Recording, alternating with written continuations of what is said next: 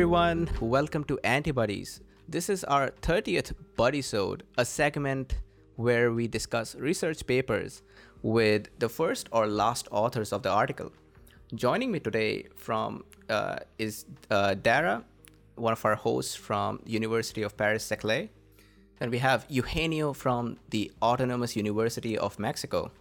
How are you guys doing? I'm great. I'm, I'm doing great. I'm surviving Omicron. Okay, I'm also surviving Omicron. I have dodged all the bullets so far, so I'm assuming I'll also dodge this one. The article we're discussing today is titled Effective CD4 T cell priming requires repertoire scanning by CD300B, 301B positive migratory CDC2 cells upon lymph node entry. That's a mouthful of the title, but the paper is coming from the lab of Dr. Kumamoto Yosuke, and he is here with us. Uh, welcome to the podcast, Yosuke. Hi, thanks for having me. This has been, as in reading this paper, it was an eye opener for me. I feel like it it changed the way I have been thinking about some of the basic concepts. But before we dive into the paper, Eugenio, can you tell us a little bit about Yosuke? Sure. Um, Dr. Kumamoto obtained uh, his PhD from the University of Tokyo with Dr. Tatsura Irimura, and he started his training as a biochemist studying the molecular function of mammalian C-type lectins. But later, he got interested in cellular immunology of cells expressing those lectins. In 2007, he moved to Dr. Akiko Iwasaki laboratory at Yale University, where he found that a subset of dendritic cells expressing a C-type lectin, CD301B, MGL2, is selectively required for the differentiation of these Th2 cells, as well as for the maintenance of metabolic homeostasis. Dr. Kumamoto joined the Center for Immunity and Inflammation in 2017, where he studies the role of dendritic cells subset in adaptive immunity and inflammation. Welcome, Dr. Kumamoto. Uh, before we go with the discussion, we always have this segment about uh, terminology, some basic terms that the audience should know before they go into the nitty gritty of the paper. So I'm going to uh, ask you first to briefly define what are C-type lectins because that's one of the the lectin, the CD301B, something we're going to be talk a lot about in this paper. So can you tell us what this category means? Sure. Uh, uh, lectin, uh, lectins in general uh, refer to a, a family, like group of proteins that binds to sugars uh, that are not like uh, enzymes that uh, transfer sugars onto something. Uh, so it's essentially a sugar receptor, and uh, one of uh, their categories is C type, which means the binding happens in a calcium-dependent manner, or the folding or the of the structure of these molecules are calcium-dependent. Okay, so the C in the C type stands for calcium, is it? I believe so. Okay. uh, we, we trust you with that.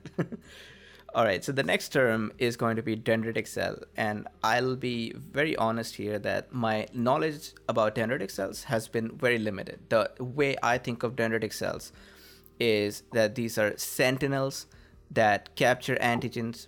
They shuttle these antigens to lymphoid organs and they present them to T cells. So, from this definition, I think this is going to be a very simplified de- definition of dendritic cells. Would you like to add something to it or modify it in any way?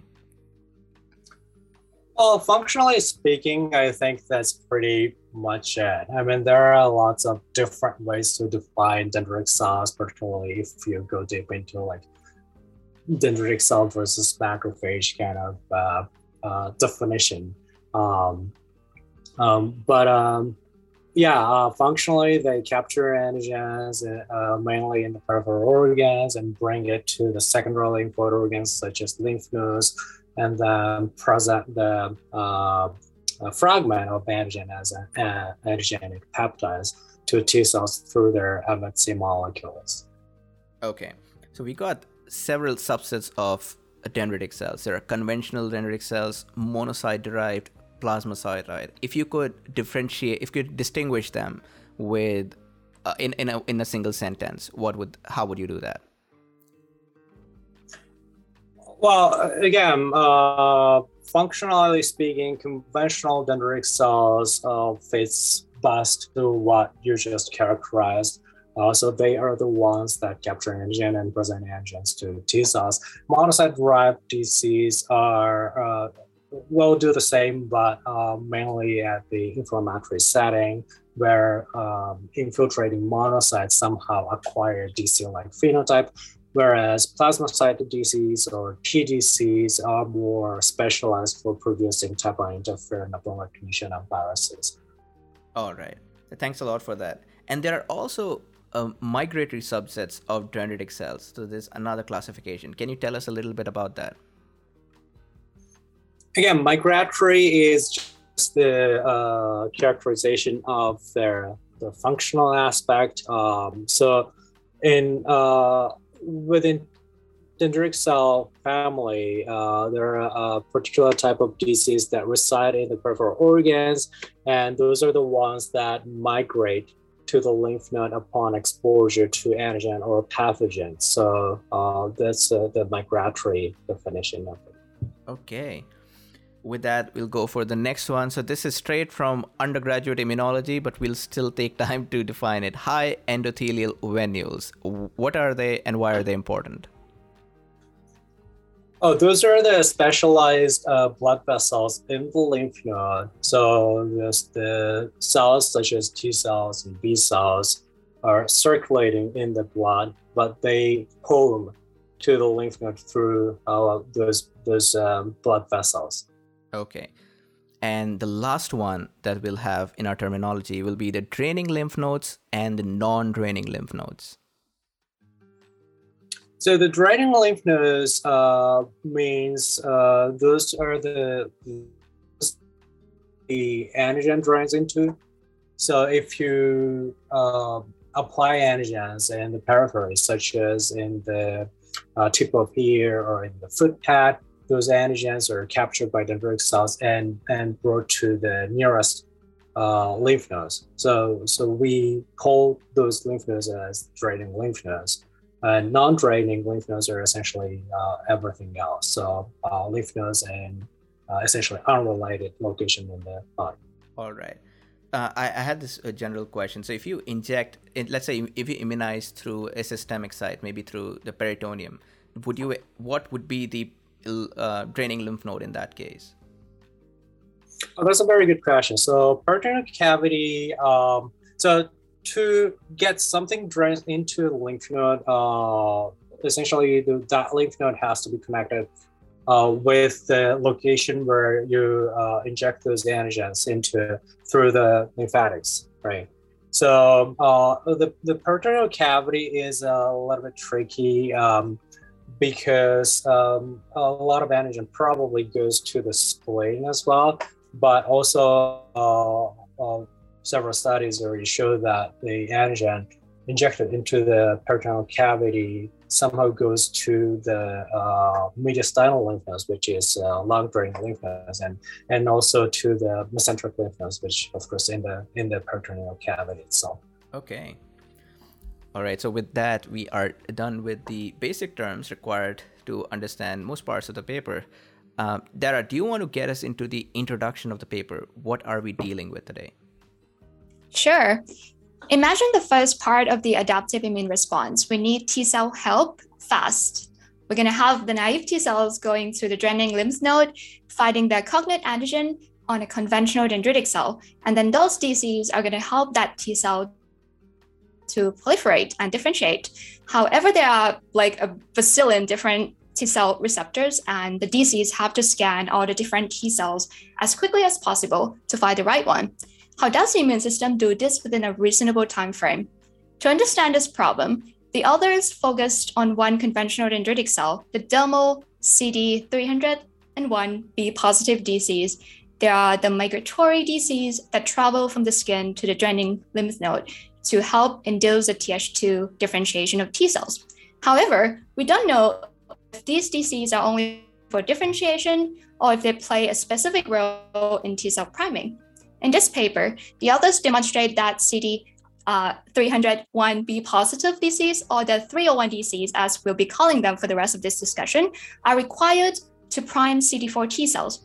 They help sequester T cells in the draining lymph node using their MHC class 2 molecules to scan for uh, cognate clones. And also, the 301 DCs uh, also hang out near the high endothelial values or the HEVs to scan as many CD4 T cells as possible. Therefore, uh, these DCs are critical for priming CD4 T cells by acting as a scanning window. Dr. Kumamoto, what led you to CD uh, 301 DCs versus other types of migratory uh, DC subtypes? Like how I got interested in them? Yeah. Sure. Yeah, that's a that's an interesting question. So the uh, well, we call it CD3 BDC. So um, the uh, so uh, maybe I should mention that uh, there are three types of migratory DCs. Uh, well, mainly three types in mouse scan, which is the Langerhans cells, which is the uh, uh, uh, only dendritic cell uh, population in the epidermis, which is of course the top layer of the skin. And there are two types in the dermis. Uh, one is uh, CD103 positive DCs, and the other is CD301B positive DCs in case of mice. so it's 301 and 103. So it's a, a little bit confusing. Um, and uh, there are uh, previous studies. So so traditionally, this, the epidermal Langerhans cells have been considered as the carrier of antigen from the skin to the lymph node. And that's been shown by um, chemical hapten painting experiment in the 80s and 90s. But later on, people have realized there are additional subsets of DCs in the skin uh, that migrate to the lymph node even earlier than those epidermal Langerhans cells. And that's how I got interested in them because they migrate to the lymph node faster. So probably they're doing something. Okay. That's interesting. I had- Jatin, would you? Yeah, I had a Okay. question from you just before we start with the results. Um, we have the CD301 and the 103. I understand that we are at least using these markers uh, as identification markers, but do they also have a functional role, these lectins, for these DCs to do their work? Uh, uh, oh, uh, to clarify, CD103 is not a lectin, it's a, Okay. a adhesion molecule. Uh, uh, CD301 is a lectin, and CD301B is the one that we're talking about. Uh, we don't really know the exact function of it. Uh, as I said, it's a lectin, so it binds to sugar, we know that. And it can potentially bind to the sugar that's uh, coming from bacteria and it looks like it has a signaling domain. So, like other C-type lectins in the innate immune system, like uh, dectin and other lectins, it might have a function in in like um, defense mechanism, but we don't know for sure yet. Okay. So thanks a lot for that segue. With that, we can talk about the results and what are the findings.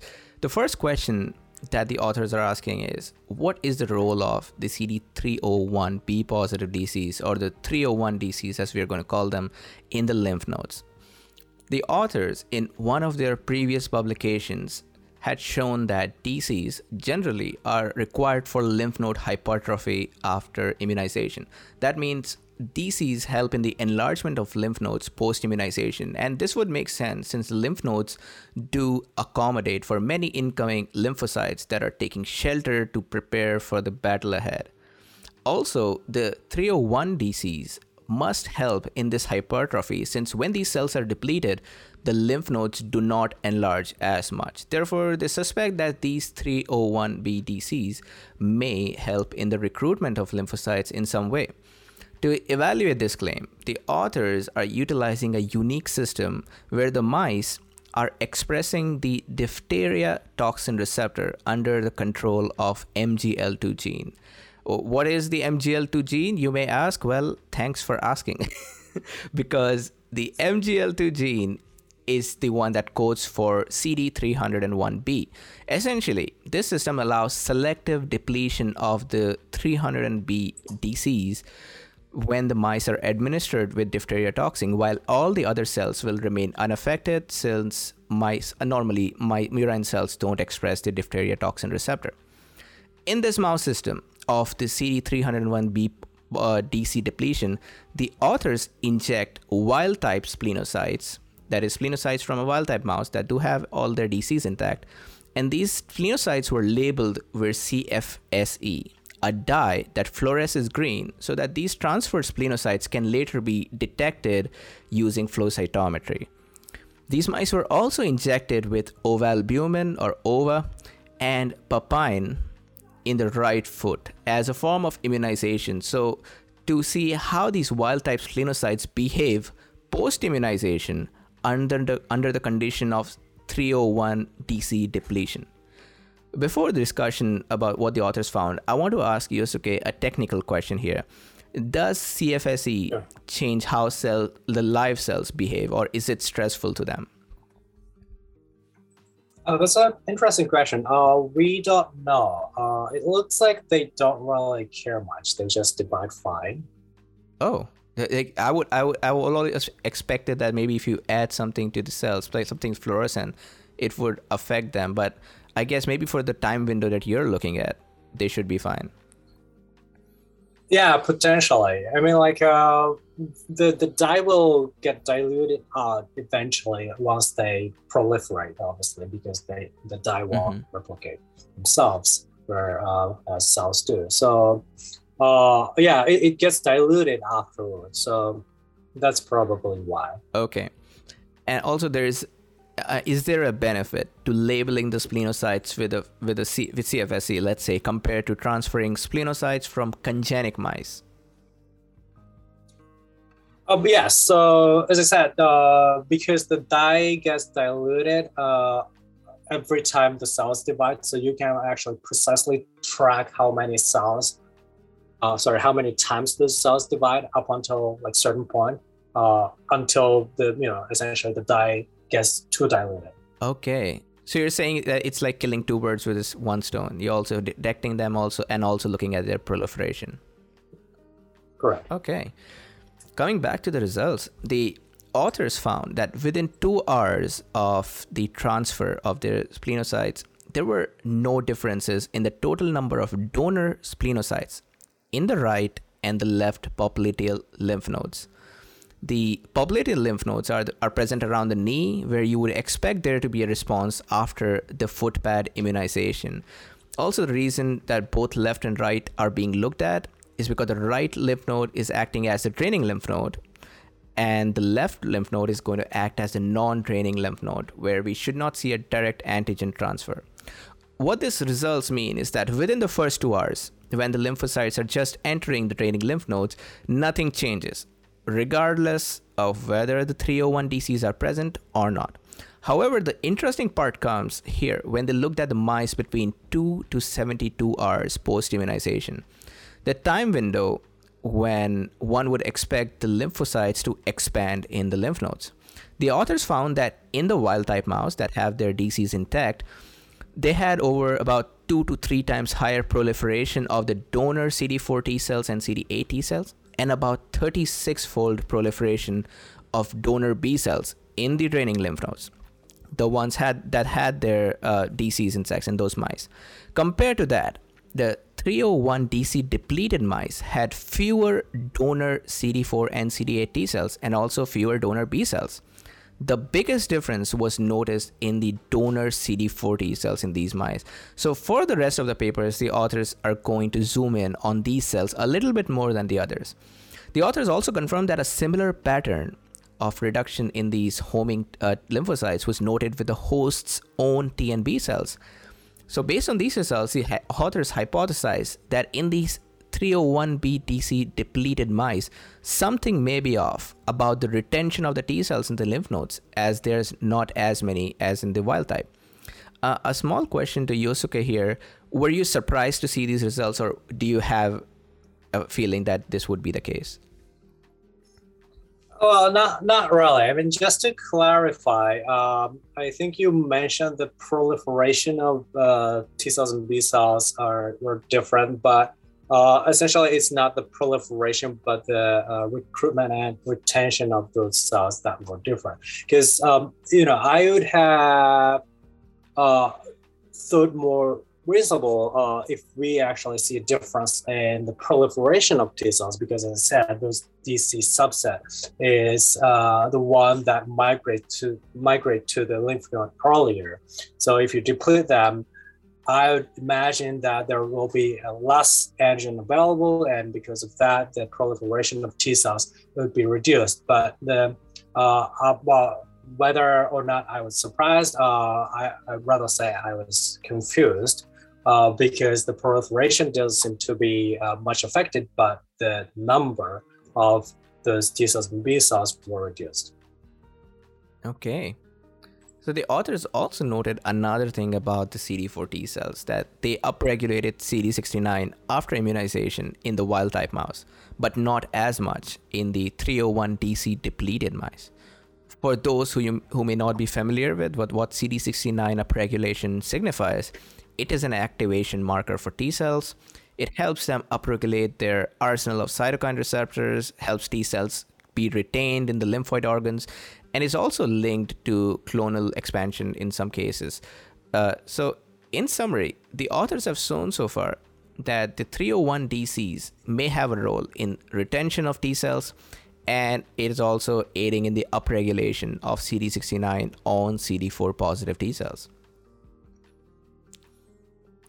Next, the authors used the same system as before immunization of the wild type or the 301b depleted DC mice with papain and ovalbumin, and then the transfer of CFSE labeled CD4 positive T cells. This time they're only transferring CD4 positive T cells from another wild type mouse. However, this time they are adding anti CD62L antibodies after two hours of donor cell transfer. Let me tell you what's the significance of CD62L here is. CD62L is required for the entry of the lymphocytes into the lymph nodes. So by blocking it, the authors are closing the gates to the lymph nodes so the new cells, no new cells can come in there. And therefore it, it's easier to study whatever cells are already there. Here is some interesting finding. In the wild type mouse, the one with the intact 301B DCs, the donor CD4 positive T cells stayed in the draining lymph node for 8 hours and they started leaving the lymph nodes between 8 and 16 hours. Compared to that, the 301 DC depleted mice had their donor CD4 T cells almost leaving immediately as if they were as they were continuously decreasing over time. This result further hammered in the point that the 301B DCs were helping the CD4s to transiently stay in the lymph nodes, or in technical terms, they were increasing their dwell time in the lymph nodes. I'm going to take a small break here to ask Yosuke what other variables are known to affect this dwell time of T cells in the lymph nodes.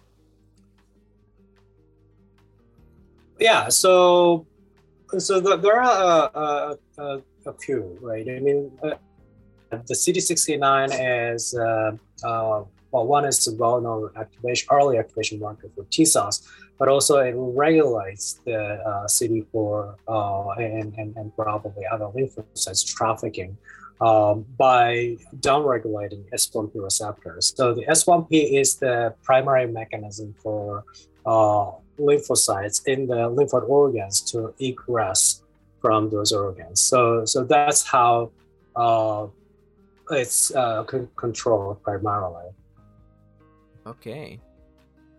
So we got CD69 that's already known, and possibly the 301BDC is doing something. So the next questions that the authors are asking is how are these uh, CD4s being retained? What is what is the mechanism? So there were more than 10% of the donor CD4 T cells that stayed in the draining lymph node. So it cannot be that all of these were specific to ovalbumin. That would be an extremely high number the antigen that these mice were immunized with. One thing was clear that CD69 upregulation on the T cells was dependent on MHC class II expression on the DCs, since MS, MHC2, uh, I mean, it's dependent on the MHC class II expression on the host.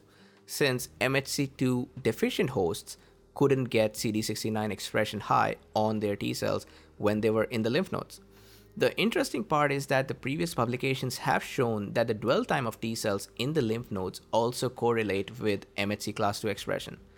So this one is easy to investigate. Let's conditionally knock out MHC class 2 expression on the 301B DCs and see how CD69 expression looks on the T cells. The authors did that and they found reduced CD69 expression along with reduced dwell times of donor CD4 T cells in the draining lymph nodes. This leads us to the next questions. Do these DCs also provide TCR stimulation to the CD4s in the lymph node? To test this, the authors used a reporter mice. Uh, they used reporter mice that express GFP alongside a gene called NUR77 or NUR77. Why do we care about NUR77? Well, gene is expressed when T cells receive TCR stimulation. Therefore, you can use the GFP signal as a correlate to measure TCR stimulation on these T cells. The authors look at, they took T cells from these reporter mice and transferred them to the recipient mice that were either wild type or had conditional knockout of class 2 MHC on their 301B DCs, alongside all the immunization conditions that we have been talking about all this time. While the wild type mice had increased GFP fluorescence coming from their draining lymph nodes compared uh, when where we expect these 301B DCs to migrate to, compared to the non-draining lymph nodes.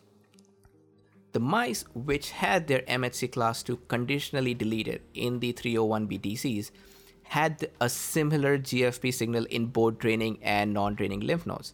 So that means there is no difference in these mice uh, if the MHC is missing uh, in the DCs, and the draining and non-draining lymph nodes look the same with respect to TCR stimulation. While when the DCs are present, the draining lymph nodes ha- they look different. While they are expressing higher GFP. So in conclusion, the 301B DCs are helping the donor T cells and by expe- extension the host's own T cells to stay for longer in the draining lymph nodes. And this process is dependent on MHC class 2 expression on these 301B DCs and the TCR and there is TCR stimulation to the T cells as well. Before we move on to the next result, Yosuke, can you tell us what do you think is causing any immune response in the non-draining lymph nodes? Is it due to other subsets of DCs or is it just passive transfer of antigen through lymph? Oh, are you talking about the uh, NUR77 expression in the non? Yes, yes. Lymphomas? Yeah, well, uh, that's a, a very uh, good question. Uh, so, the the T cells, uh, particularly CD4 T cells, are are constantly stimulated through the self peptide MHC class 2 complex. Okay. I mean, obviously, that's how they are selected in the thymus, right? Oh, and, but, but of course, those signals aren't strong enough to fully activate T cells. Um, but you may see um, an upregulation uh, of those um, some of the activation markers. Um, the other possibility is obviously the um, uh, self antigen and also the um, uh, like microbe derived antigens that's present. Okay. Because we are talking about the polyclonal polyclonal population of super So I should assume that this uh, the whatever expansion or activation is going on in these non-draining lymph nodes is not really related to the immunization. I don't think so. Okay. All right. So with that, we get into the third figure. In the last figure, we learned that the MHC class 2 is required on the CD301 BC, uh, DCs to retain the T cells in their lymph nodes. Next, the authors wanted to examine the other half of this T cell and DC interaction. Does TCR specificity also play a role in C301B DC, I mean in DCs for retaining these T cells? To answer the question, the authors used mice that had their TCRs specific to the antigen they were immunizing the mice with. They're called RAG1 knockout OT2 TCR transgenic mice. Basically, these mice pretty much only make TCRs specific to ovalbumin. And they transfer they co-transferred the specific TCR bearing CD4 positive T cells and the wild type naive T cells, which can make any TCR they want, into the mice with these 301B positive DCs. Or mice depleted of the 301 positive DCs and immunize them with OVA and papain, the same model as we have been looking at. They then measured how long the T cells hung out in the lymph node the same way we did in the previous experiment using the CD62L block. The authors found that the T cells spent about the same amount of time in the draining lymph nodes regardless of TCR specificity. What really mattered was whether the mice had 301 DCs or not. In the wild type, both OT2 TCR and wild type TCR bearing T cells dwelled in the draining lymph nodes for about 8 hours, but not in the 301 DC depleted mice. Both types of T cells started decreasing right off the bat in those mice. These results suggest that the T cells interface of the T cell DC interaction wasn't nearly as important as the DC interface.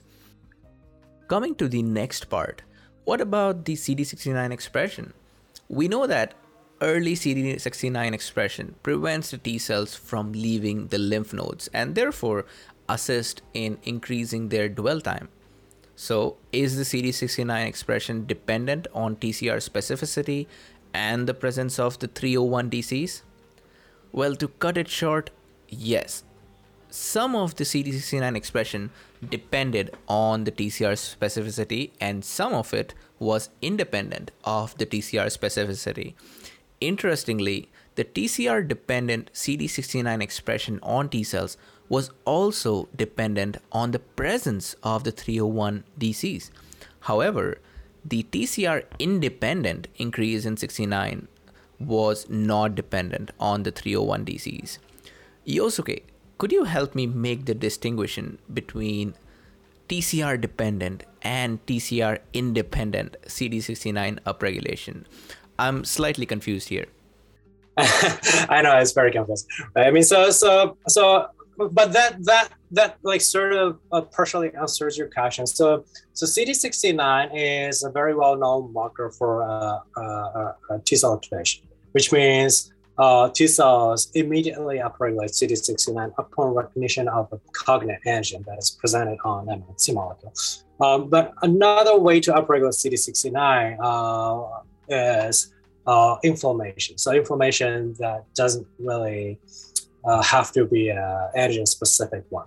Right, so the type 1 interferon is a, a well-known inducer of CD69. If you stimulate cells with CpG, you can get some level of CD69. And, uh, in T cells, it seems uh, uh, TCR stimulation uh, uh, induces the highest level of CD69 compared to um, inflammatory signals, uh, at least in our hands. So that's what we mentioned in, in this figure. So inflammatory induced or inflammation induced rather, CD69 seems to be independently induced um, of uh, CD3 disease, whereas uh, TCR uh, driven CD69 variation seems to be dependent on CD3 disease. Okay. So thanks for the clarification. And yes, let me conclude that last figure. These data demonstrate that the 301 DCs are required for the retention of T cells in the draining lymph in the draining lymph nodes, and this is dependent on TCR specificity. Uh, but that 301 DCs upregulating CD69, and then CD- 301 DCs do upregulate CD69 uh, in an MHC and antigen dependent manner. Uh, Dara, do you want to tell us more about the f- further experiments? Absolutely, Jatin. So now it seems that the antigen plays some kind of role in CD69 upregulation, suggesting that the antigen directly interacts with CD4 T cells at this time. So where are these um, the 3-1 DCs hanging out are there in a good spot to directly act with T cells. The author stained some lymph nodes uh, in this case and found that the 301 DCs were enriched at TB cell borders in the lymph nodes, and they were also closer to the HEVs, which is where the T cells enter the lymph node, uh, than the other DCs.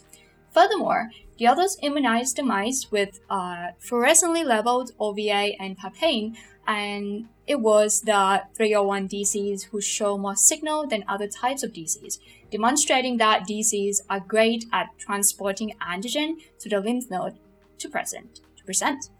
Interestingly, even though the OVA positive B cells outnumber the OVA positive 301 DCs, they carry less OVA.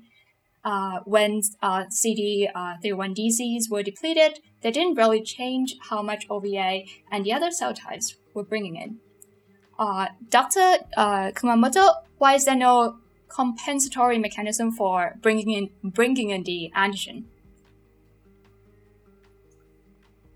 Oh, that's a that's a tough question. We we don't really know, uh, and and we don't really know if you can truly say there is no compensation for the loss of CD3 host disease because we it's it's very difficult to uh, exactly quantify the amount of antigen each cell type has and also the number of each cell type. Okay, and uh, are there any other cell types sufficient to bring in enough antigen for good immune response? Oh yes, certainly, and that's exactly why uh, we saw the uh, well, we saw the uh, expansion of OT2 cells uh, eventually, even if you deplete those CD3 and B phosphases. Okay. okay, so from this, the others concluded that the CD301 DCs and not the B cells and other CDCs were the major uh, antigen presenting cells in the draining lymph node. So the 301 DCs are uh, present and well placed in the lymph nodes, but they are directly touching and interacting with uh, the T cells. To answer this question, the others brought back those no 77 GFP mice, the ones whose T cells glow green when their TCR are stimulated. So they transferred the T cells from the mice who had the OT2 uh, TCR and the NR77 GFP, and then additionally had the marker CD45.1 into mice without the CD45.1. So when placed in a mouse that uh, does not express CD45.1, the CD45.1 can be used to delineate uh, the donor cells from the host cells using the flow cytometry. The others look uh, for the cell cluster called the doublets. Usually we exclude this from the flow cytometry because it's hard to get good data for individual cells from cells that are stuck together. But here, the other use uh, this to find the T cells that are directly interacting with the DCs. So they look into the doublets that were CD45 positive and the MHC class 2 positive. Three hours after the transfer, 25% of these doublets had uh, CD301B DCs in them which was uh, way more enrichment than any other types of cells. And around 4, 24 hours, the doublets had greater enrichment of CD301 minus and CD207 minus DCs. So maybe CD301 uh, DC interactions are most critical early in the immune response. Most of the NER77 GFP and CD69 uh, expressing T cells were also associated with DCs and not B cells, further supporting the major role of DCs in antigen presentation. With this data, the authors conclude 301 DCs directly present the antigen to CD3 T cells after they enter the draining lymph node. Dara, can I stop you for a mm-hmm. second? I, I just yes. like how we have been progressing with w- one step at a time, starting from the fact that yeah MHC is required, yeah TCR stimulation is required, yeah they also need to touch each other. the it, it's it's very one step at a time, and I, I see how it takes it's it's it, it takes very intricate experiments to come to even small conclusions, but with firmness. Yes. So next, the authors wanted to examine the mechanisms that are responsible for the localization of these uh, 301 DCs near the high endothelial venues. And what they did was treating the wild type mice with FTY720 and con- concurrently immunizing with OVA and papain. And before we move on, I have a quick question. I know that FYT uh, 720 is an immunomodulator that can prevent some types of autoimmune diseases, but how does it work in this case? Ooh, uh, it's a. I think it's a very complicated. FTY720 is a functional antagonist of S1P uh, receptor. Uh, so uh, essentially, at uh, well, it usually blocks the egress of lymphocytes from the lymphoid organs. But in this case, we used uh, FTY720 to like some somehow disturb the uh, HEV associated distribution of CD3MB DCs uh, because um, there is a previous report showing that FTY720 does uh, change the localization of DCs around HEVs. Um, Thank you for the answer. So back to the results, the researchers found that the FTY uh, 720 treatment did not change the total numbers of migratory DC subsets in the draining lymph nodes, but was associated with the 301 DCs moving away from HEVs without affecting the positioning of CD207 uh, uh, positive DCs relative to HEVs or uh, 301 DCs. Uh, Dr. Kumamoto, Kumamoto, I have another quick question. Uh, uh, why is it so important to look into the positioning of, of these two DC subsets? Sure, uh, that's a very important question. So uh, we showed uh, in earlier years and also in previous studies that the CD3MB positive DCs are specifically localized around the areas uh, surrounding the HEVs in the lymph node. So when they migrate from the skin to the lymph node, they accumulate in that specific areas within lymph node. Whereas um, CD207 positive disease, uh, which we used as a reference population here, uh, and CD207 is expressed in both epidermal Langerhans cells and also dermal CD103 positive disease. So those are the two different uh, types of disease that are distinct from CD3MB positive. And uh, now we know that CD3MB positive DCs accumulate around the HEVs, whereas the, the CD207 positive DCs are more enriched at the central T cell zone, which is a little bit away from HEV. So our hypothesis is as the uh, naive CD4 T cells uh, are coming in through the HEVs into the lymph nodes, CD3MB DCs are sitting right at the HEVs and they scan those incoming CD4 T cells. That's why the their location is so important. Thank you. So to answer this question, uh, as Dr. Kumamoto has uh, explained, they transfer this OT2 uh, wild type CD4 T cells into the wild type recipients that had been treated with the FTY720 or vehicle and immunized with OVA or papain one day prior, and then block the lymph node entry using the CD62L monoclonal antibodies for 1.5 hours after the transfer. And at the time of the blocking, the number of OT2 cells in the draining lymph node of the vehicle and the FTY 720 treated groups are not significantly different, meaning that the FTY 700 720 has little to no impact on the CD4 T cell entry to the draining lymph nodes. Moreover, the expression of CD69 positive uh, in the donor OT2 cells was significantly reduced in the FTY720 treated mice at this time point. Unlike the CD301 DC's depleted mice, the FTY720 treated mice show no reduction in the draining lymph node dwell time of the donor OT2 due to the uh, inhibitory effects of FTY720 on the lymphocyte egress, but nonetheless show the impaired DC T cell conjugate formation early after the entry of OT2 cells into the draining lymph node. The other postulate that the reduction of this CD69 expression was not likely due to the direct inhibition of T cell activation by FTY720, because the CD69 expression in the donor OT2 cells became nearly comparable between the two groups by 8 hours after their lymph node entry. So while FTY 720 still remained effective as indicated by the lack of donor cell egress.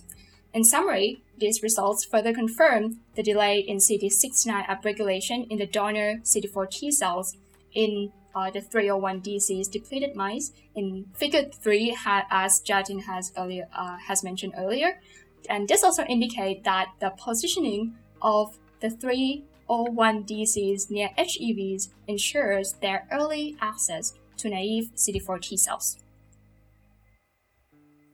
Next, the authors wanted to look further into the role of these 301DCs in antigen specific CD4 T cells priming and the subsequent expansion. They monitor the activation kinetics of CSFE labeled OT2 cells in wild type or the CD301DCs uh, de- depleted recipients the priming was semi-synchronized by blocking CD62L two hours after transferring OT2 cells into the mice immunized with OBA, OVA, and papain one day prior.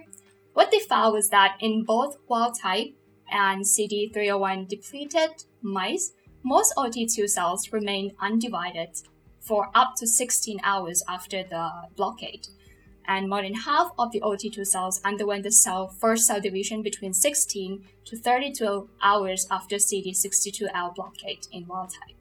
In CD301 DC's depleted mice, however, only about 20% of the OT2 cells had divided during this period, suggesting a delay in the initial cell cycle entry.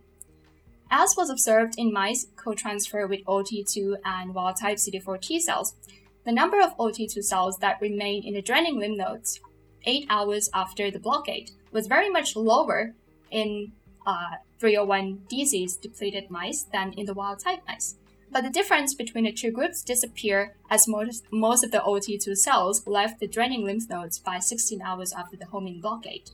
However, only a minimal expansion of OT2 cells in the and uh, DC uh, 301 DC's depleted mice was detected by 56 hours, which was likely due to the delay in cell division, whereas the number of OT2 cells was markedly increased in the wild type mice between 60, uh, 32 to 56 hours after the blockade, which resulted in the reduction in the percentage of OT2 cells within the total CD4 T cell population in the uh, 301 DC's depleted mice, which was partially accounted for by the increased cell death in OT2 cells. By and large, these results collectively indicate that the 301 DCs are required for the timely priming and the maximal expansion of antigen specific CD4 T cells during the early priming phase. Sarah, can I add something here? It's actually sure. more of a question than adding anything uh, to Yosuke. So functionally, I know three and B positive uh, DCs, if they're helping in the priming, they're also antigen specifically expanding the cells.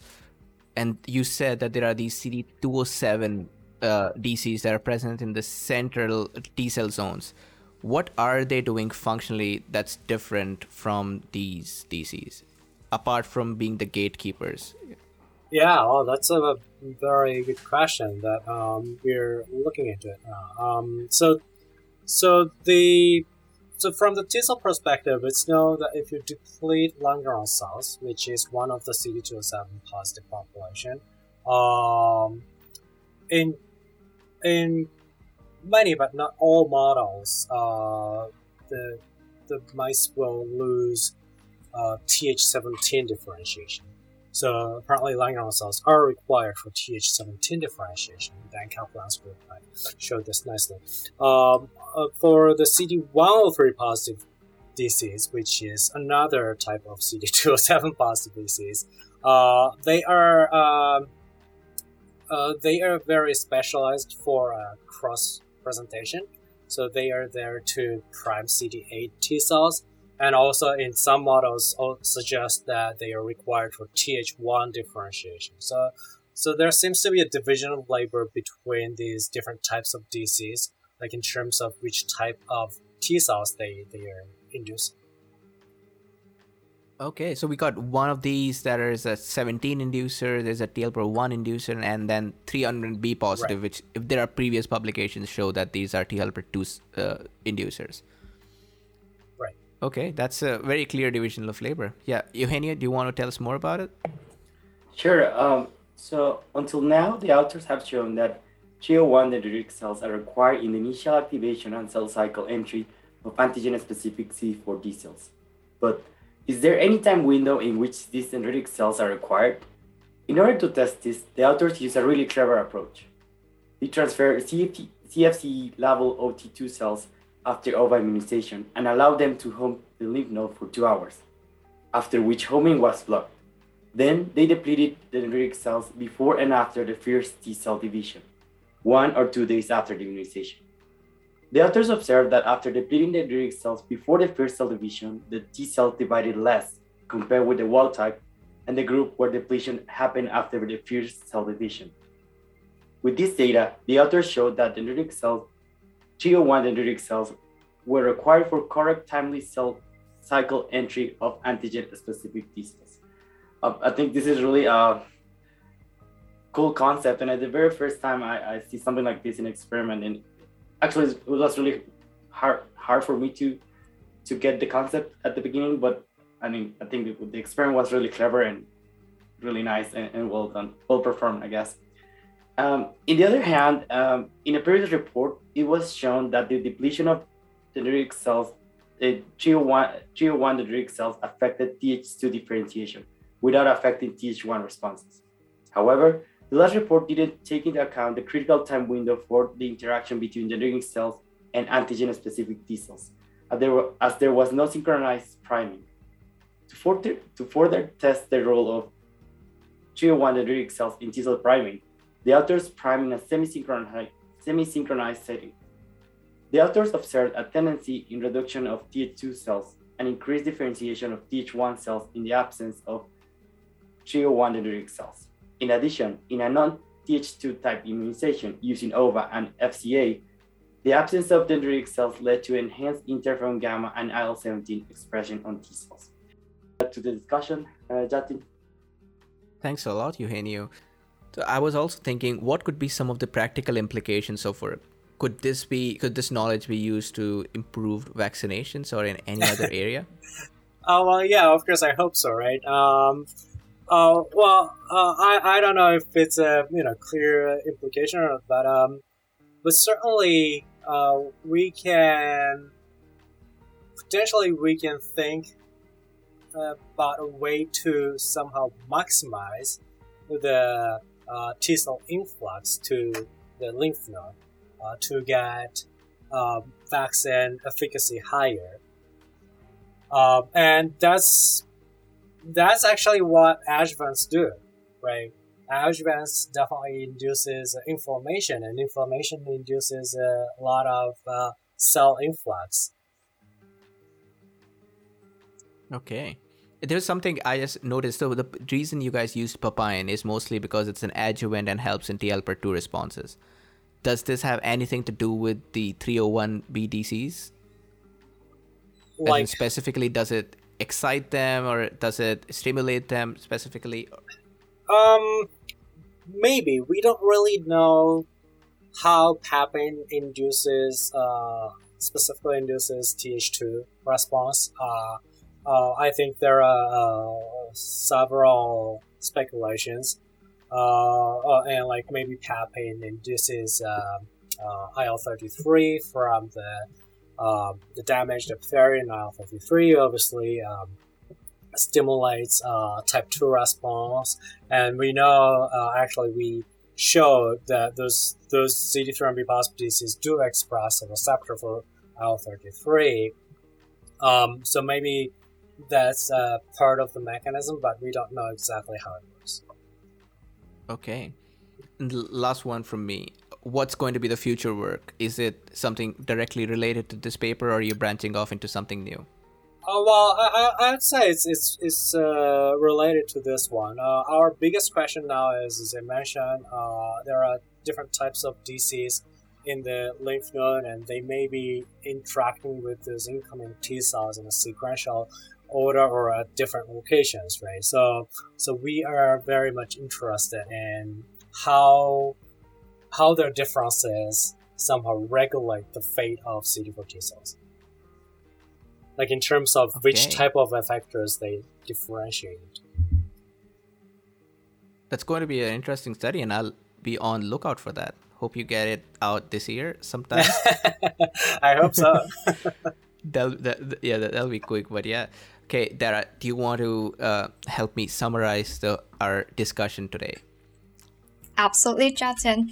So the key conclusions from this study are that the first, CD301 DCs are required for the upregulation of CD69 in polyclonal CD4 T cells recruited to draining lymph node, where they retain and activate naive polyclonal CD4 T cells in the draining lymph node in the MHC class II dependent manner. They are also necessary and sufficient for the naive CD4 T cell retention in the draining lymph nodes.